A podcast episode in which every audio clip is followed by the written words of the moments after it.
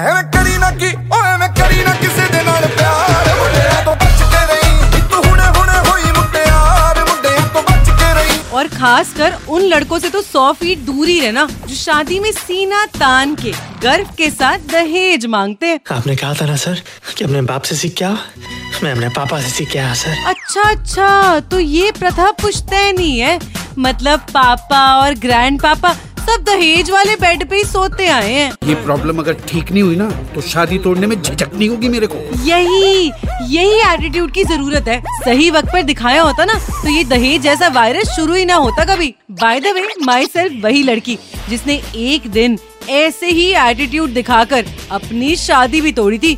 क्योंकि मुझसे ज़्यादा ना उनको घर पे टीवी और फ्रिज की ज़्यादा ज़रूरत थी। नहीं किस बात का एटीट्यूड होता है? लड़के वालों में समझाओ तो जरा। क्या लड़का तुम्हारा कमाता नहीं है? घर की जरूरतें पूरी नहीं कर सकता।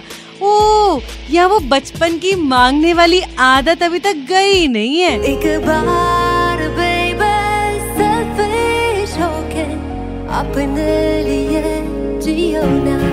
बस यही कहना चाहती हूँ मैं। तुम कमाती हो पढ़ी लिखी हो सब कुछ जानती हो। इन शॉर्ट आज की मॉडर्न लड़की हो तो माँ बाप की तरह रिश्तेदारों के प्रेशर में क्यों आती हो? वो ना सही, पर अपना दिमाग लगा के अपने लिए खुद तो स्टैंड ले सकती हो ना।